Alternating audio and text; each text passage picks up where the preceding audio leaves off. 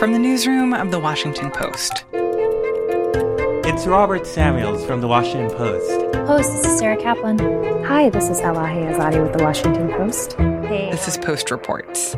I'm Martine Powers. It's Monday, April 19th. Today, how an Indiana red flag law failed to stop a mass shooting, and the violent fallout from Brexit in Northern Ireland.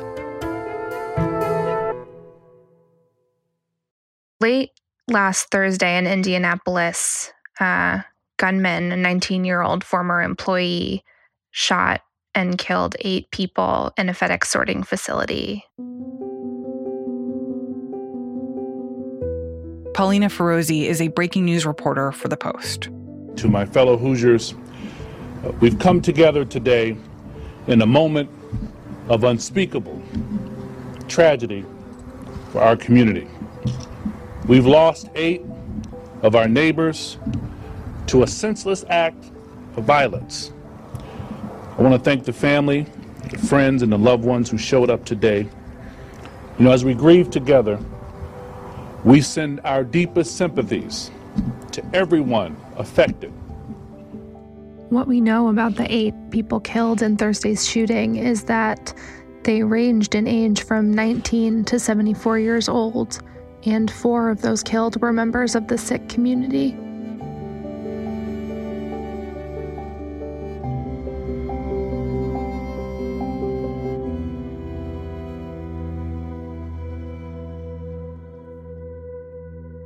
And I want to avoid getting into too much detail about the shooter. But what do we know about how this person obtained a gun and some of the circumstances that led up to the shooting? So, what we know is that the suspect had legally purchased two assault rifles. He did so in July and September. And the police have not said where he purchased those guns, but we do know that he purchased them legally and he purchased them at a licensed gun store. And one thing to note here is that he did so sort of months after his mother had contacted law enforcement to say that she was worried about her son wanting to attempt suicide by cop. He was then 18. And law enforcement seized a shotgun from his home. And we know that police uh, did not return that gun to him. And he was then placed under a temporary mental health hold. So, Paulina, you mentioned the term suicide by cop. What exactly does that mean? Right. So, suicide by police, you know, would happen when a person sort of behaves in a manner that is meant to sort of threaten or in, intended to provoke police to shoot them. So, law enforcement were worried about him enough back then that they took a firearm away from his possession, but he was still allowed to buy more firearms legally. So, Indiana has what is called an extreme risk protection law, and, and it's sometimes commonly referred to as a red flag law. But under that law, it, it allows law enforcement to seize a firearm from someone who is considered to be a risk to themselves or a risk to others. And so that's what allowed police last year to take a shotgun from someone, you know, after his mother had expressed concern about him. And that's sort of the process that that allowed them to take the shotgun that they found in his home and also place him under a temporary mental health hold. What happened after that is sort of the question marks that are still left in this case. So, under that same red flag or extreme risk protection law, there is a process that can happen after that firearm is taken. If a court proceeding had taken place and a judge had had deemed this person, this individual dangerous, then he would have been added to a purchase prohibition list and basically his record would have been entered into a system, an FBI system that would have prevented him from buying those two rifles that he bought months later. So So so then why didn't that happen? Why wasn't this person placed on some kind of list that would have sent off a warning when he tried to buy more guns? to back up a bit and sort of explain the steps that took place here, last March, and his mother, you know, expressed concern to law enforcement. Law enforcement places him in a temporary mental health hold, and they seize his shotgun. Um, and in fact, a month later, in April of 2020, FBI interviewed him. What would have needed to happen from there is that a court proceeding would need to take place and a judge would need to make a, a determination in order for this individual's record to go into an FBI system to later prohibit him from being able to buy a gun. That court proceeding did not take place, and police are not sure what happened. They say that it would have been up to the prosecutor's office to pursue that case. And they say they don't know what happened. And, and, and so it is unclear if a hearing ever took place or a court proceeding ever took place. And the prosecutor's office did not respond to questions as to whether they pursued a case against this individual. So the question here then is whether this red flag law in Indiana was just improperly executed in this case, like if the procedures that were put in place weren't actually followed, or if this is more a shortcoming with the law itself. I think that's um, exactly right. And, and we spoke with sort of experts and advocates that say, you know, a law is only as good as the way that it's implemented. You know, and one advocate called it sort of a failure of implementation. Under Indiana's law, there are steps that could have taken place that could have denied this individual the ability to buy those two rifles that he bought last year. But we don't know why those steps didn't take place. We just know that there was no proceeding that would have made that determination to deny him those guns. So, how does this particular shooting and the questions around the implementation of this one law in Indiana, how does that inform our conversation about gun control on a federal level? Earlier this year, the House passed a bill requiring background checks for all gun buyers. And now that's something that senators, led by Senator Chris Murphy, a Democrat from Connecticut, are working on trying to see um, if they can work behind the scenes to strike a deal with Republicans on that bill. And that's a bill on background checks. So that bill doesn't include anything on on red flag laws, which is what what we were talking about in Indiana. But that is, you know, something that background checks and expanding background checks is something that lawmakers have been trying to pass for some time. And there's been a lot of gridlock on this issue for years. One thing that Senator Murphy, you know, said to us over the weekend after this uh, latest mass shooting in Indianapolis is that perhaps chances of of seeing legislation on this on background checks pass could be higher now because you know as we have seen time and again when there is a high profile shooting it does sort of increase the urgency around passing legislation and getting something done and so he said that he hoped that it might spur republicans to work with him and and get something passed is that true though, this idea that mass shootings increase the urgency around getting something passed on this? Because I feel like my takeaway from the last decade would be that despite mass shootings happening, there actually still isn't that much action on this, even though the circumstances are as dire and urgent as ever. Yeah, it does sort of feel like a cycle that repeats. You know, we we see a mass shooting and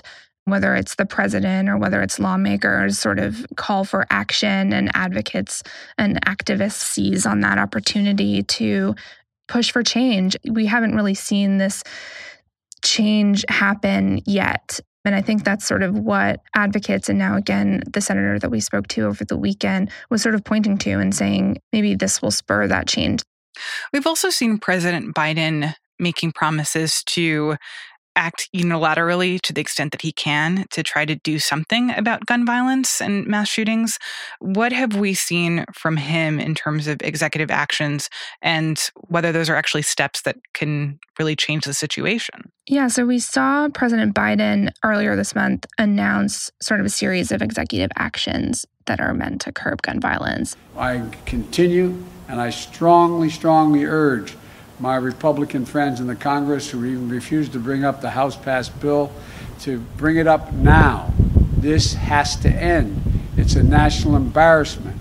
It is a national embarrassment what's going on. In fact, one of those actions was to call on the Justice Department to create guidance for states on this red flag issue. So, one thing that experts and advocates of gun control legislation pointed out to us over the weekend was that unlike in Indiana, where law enforcement is the one to file a petition for a court proceeding to, to take someone's gun away or to deny someone the, the chance to buy a gun, in some states, family is also able to petition a court to make that happen. And Biden's model legislation for red flag laws includes allowing family to be the ones to petition the court to, to temporarily block someone in crisis from getting a gun. So even as Democrats in Congress and President Biden are pushing for more gun control legislation, I think it is striking that in this case in Indiana, this red flag law didn't actually help. And I wonder if that supports the argument that you hear from Republicans that gun control legislation doesn't actually prevent mass shootings.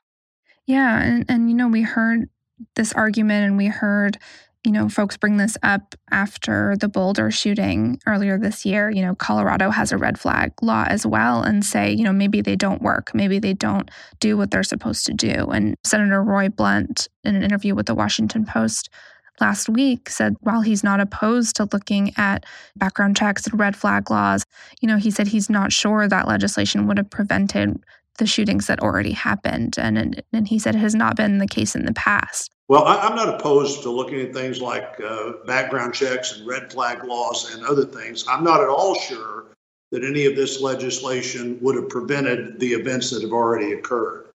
And obviously, here you have experts and advocates pointing to Indiana's law and saying maybe it wasn't implemented correctly. You also have experts sort of saying that that what the law is meant to do and why it's important is that it's really creating distance and time sort of between the purchasing of the gun and the crisis that the person is in.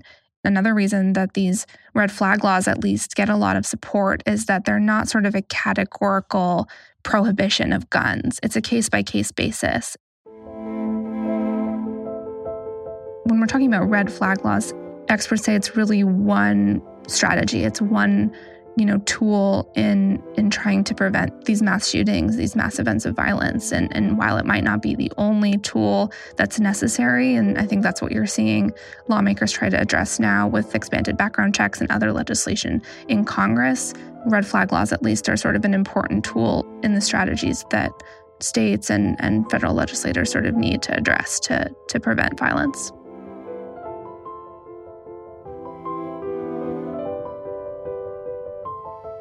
Paulina Firozi covers national and breaking news for The Post. Ariel Plotnick produced this story.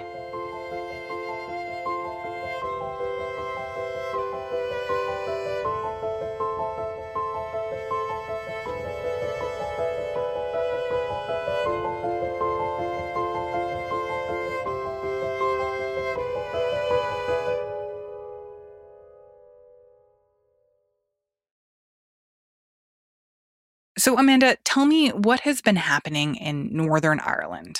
It's been a pretty toxic melting pot. Police in Northern Ireland have used water cannon tonight as more petrol bombs and fireworks were thrown on the seventh night of violence on the streets of Belfast. And we have seen street violence, we've seen rioting on the streets, which has been happening for about a dozen different reasons. The clashes between Catholic and Protestant communities last night were some of the worst violence they have seen in recent years. So, you know, a, a, lot of what we've seen over the last couple of weeks uh, is uh, insecurity about the future, about the changing demographics of Northern Ireland. The sort of inbuilt uh, unionist majority doesn't exist anymore. Amanda Ferguson is a journalist in Belfast. She's been reporting on the violence in Northern Ireland earlier this month. This violence is rooted in a conflict that's lasted for decades between two groups. There are the pro British Protestant Unionists and Loyalists. They want Northern Ireland to remain with the UK. And then there are the Catholic Nationalists and Republicans. They want Northern Ireland to reunite with the rest of Ireland. In 1998, the U.S. helped broker a peace deal between the two sides.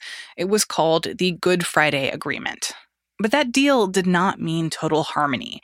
And now, with Britain leaving the European Union and a trade deal on the line, Northern Ireland is once again confronting these questions around identity there was always conversations about uh, among people about whether they wanted to remain part of the UK or whether they wanted to be part of United Ireland. And what Brexit has done, the UK's decision to leave the EU has done is accelerate those conversations.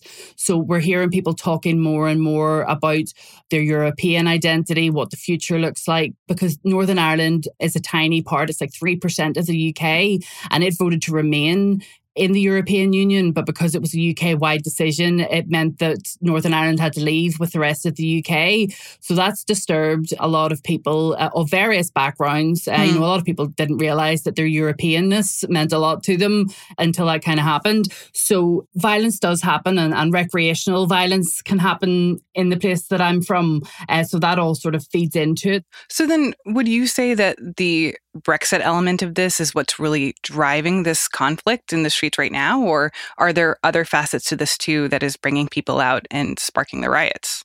Tension has been building for weeks among the British Unionist loyalist community in Northern Ireland over what they see as a betrayal by the UK government and by the Prime Minister Boris Johnson. They're unhappy that Northern Ireland hasn't exited the EU on the same terms as Scotland, England, and Wales.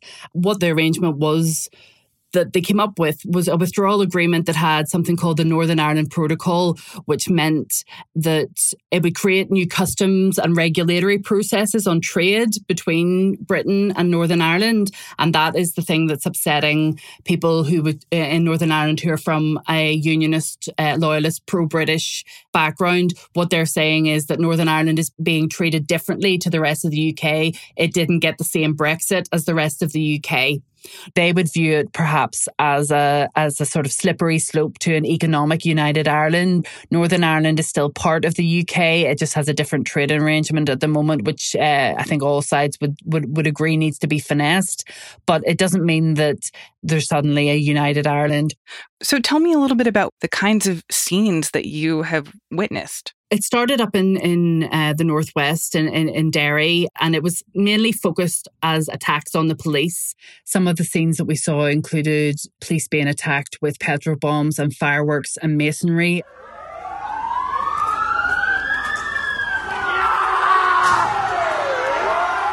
Some of the other scenes that were witnessed was a rioter setting himself on fire uh, with a petrol bomb. It exploded while he was trying to throw it at police.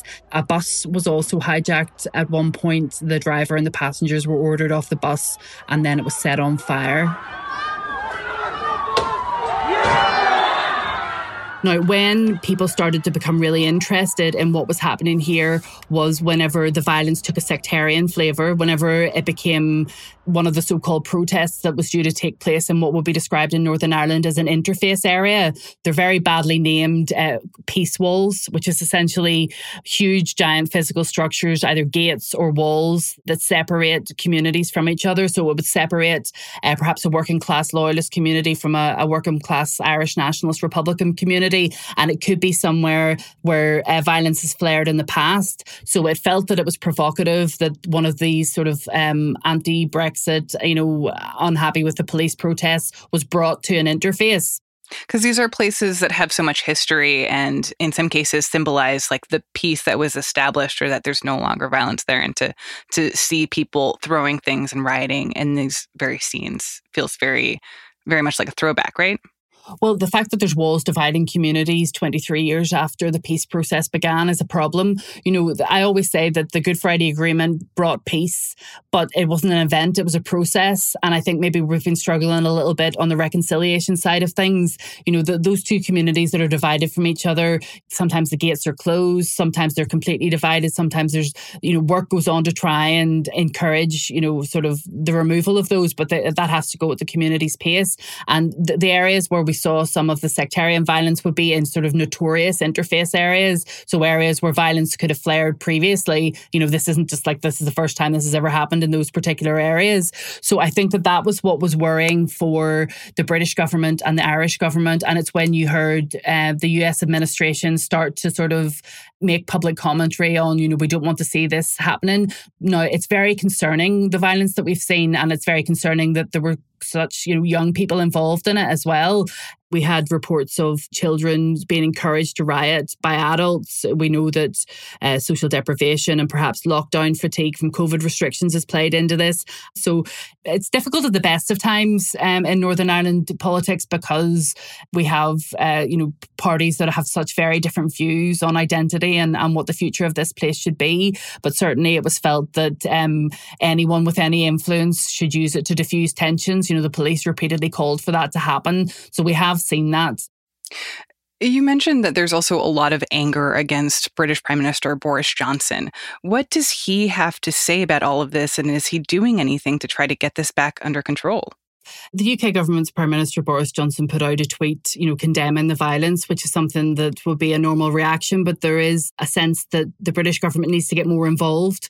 Um, the Irish government are calling for a proper summit, you know, for the for the institutions and the structures that flow from the Good Friday Agreement, the the co-guarantor role that the British and Irish governments have for that to be more of a focus. Uh, but unfortunately, the the relationship between Britain and Ireland at the moment isn't the the strongest because of Brexit.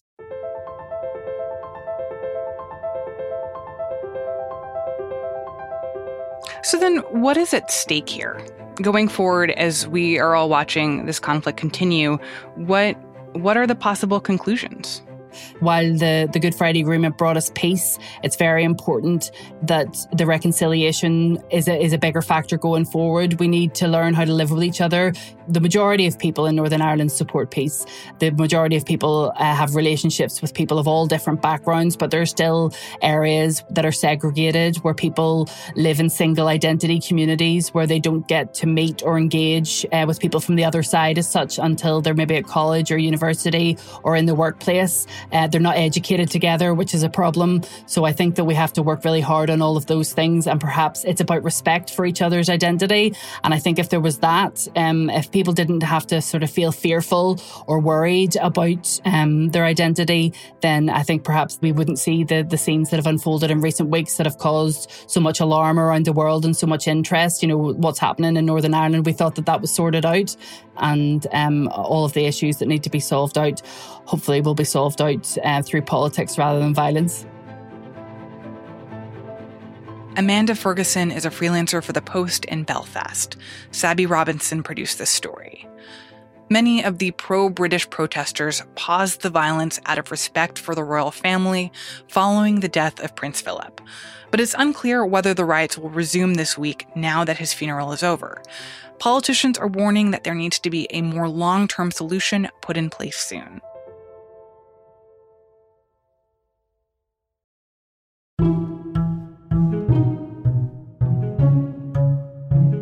That's it for Post Reports. Thanks for listening.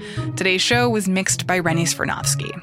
You can learn more about the stories in today's show at postreports.com and join the conversation online using the hashtag postreports. I'm Martine Powers. We'll be back tomorrow with more stories from the Washington Post.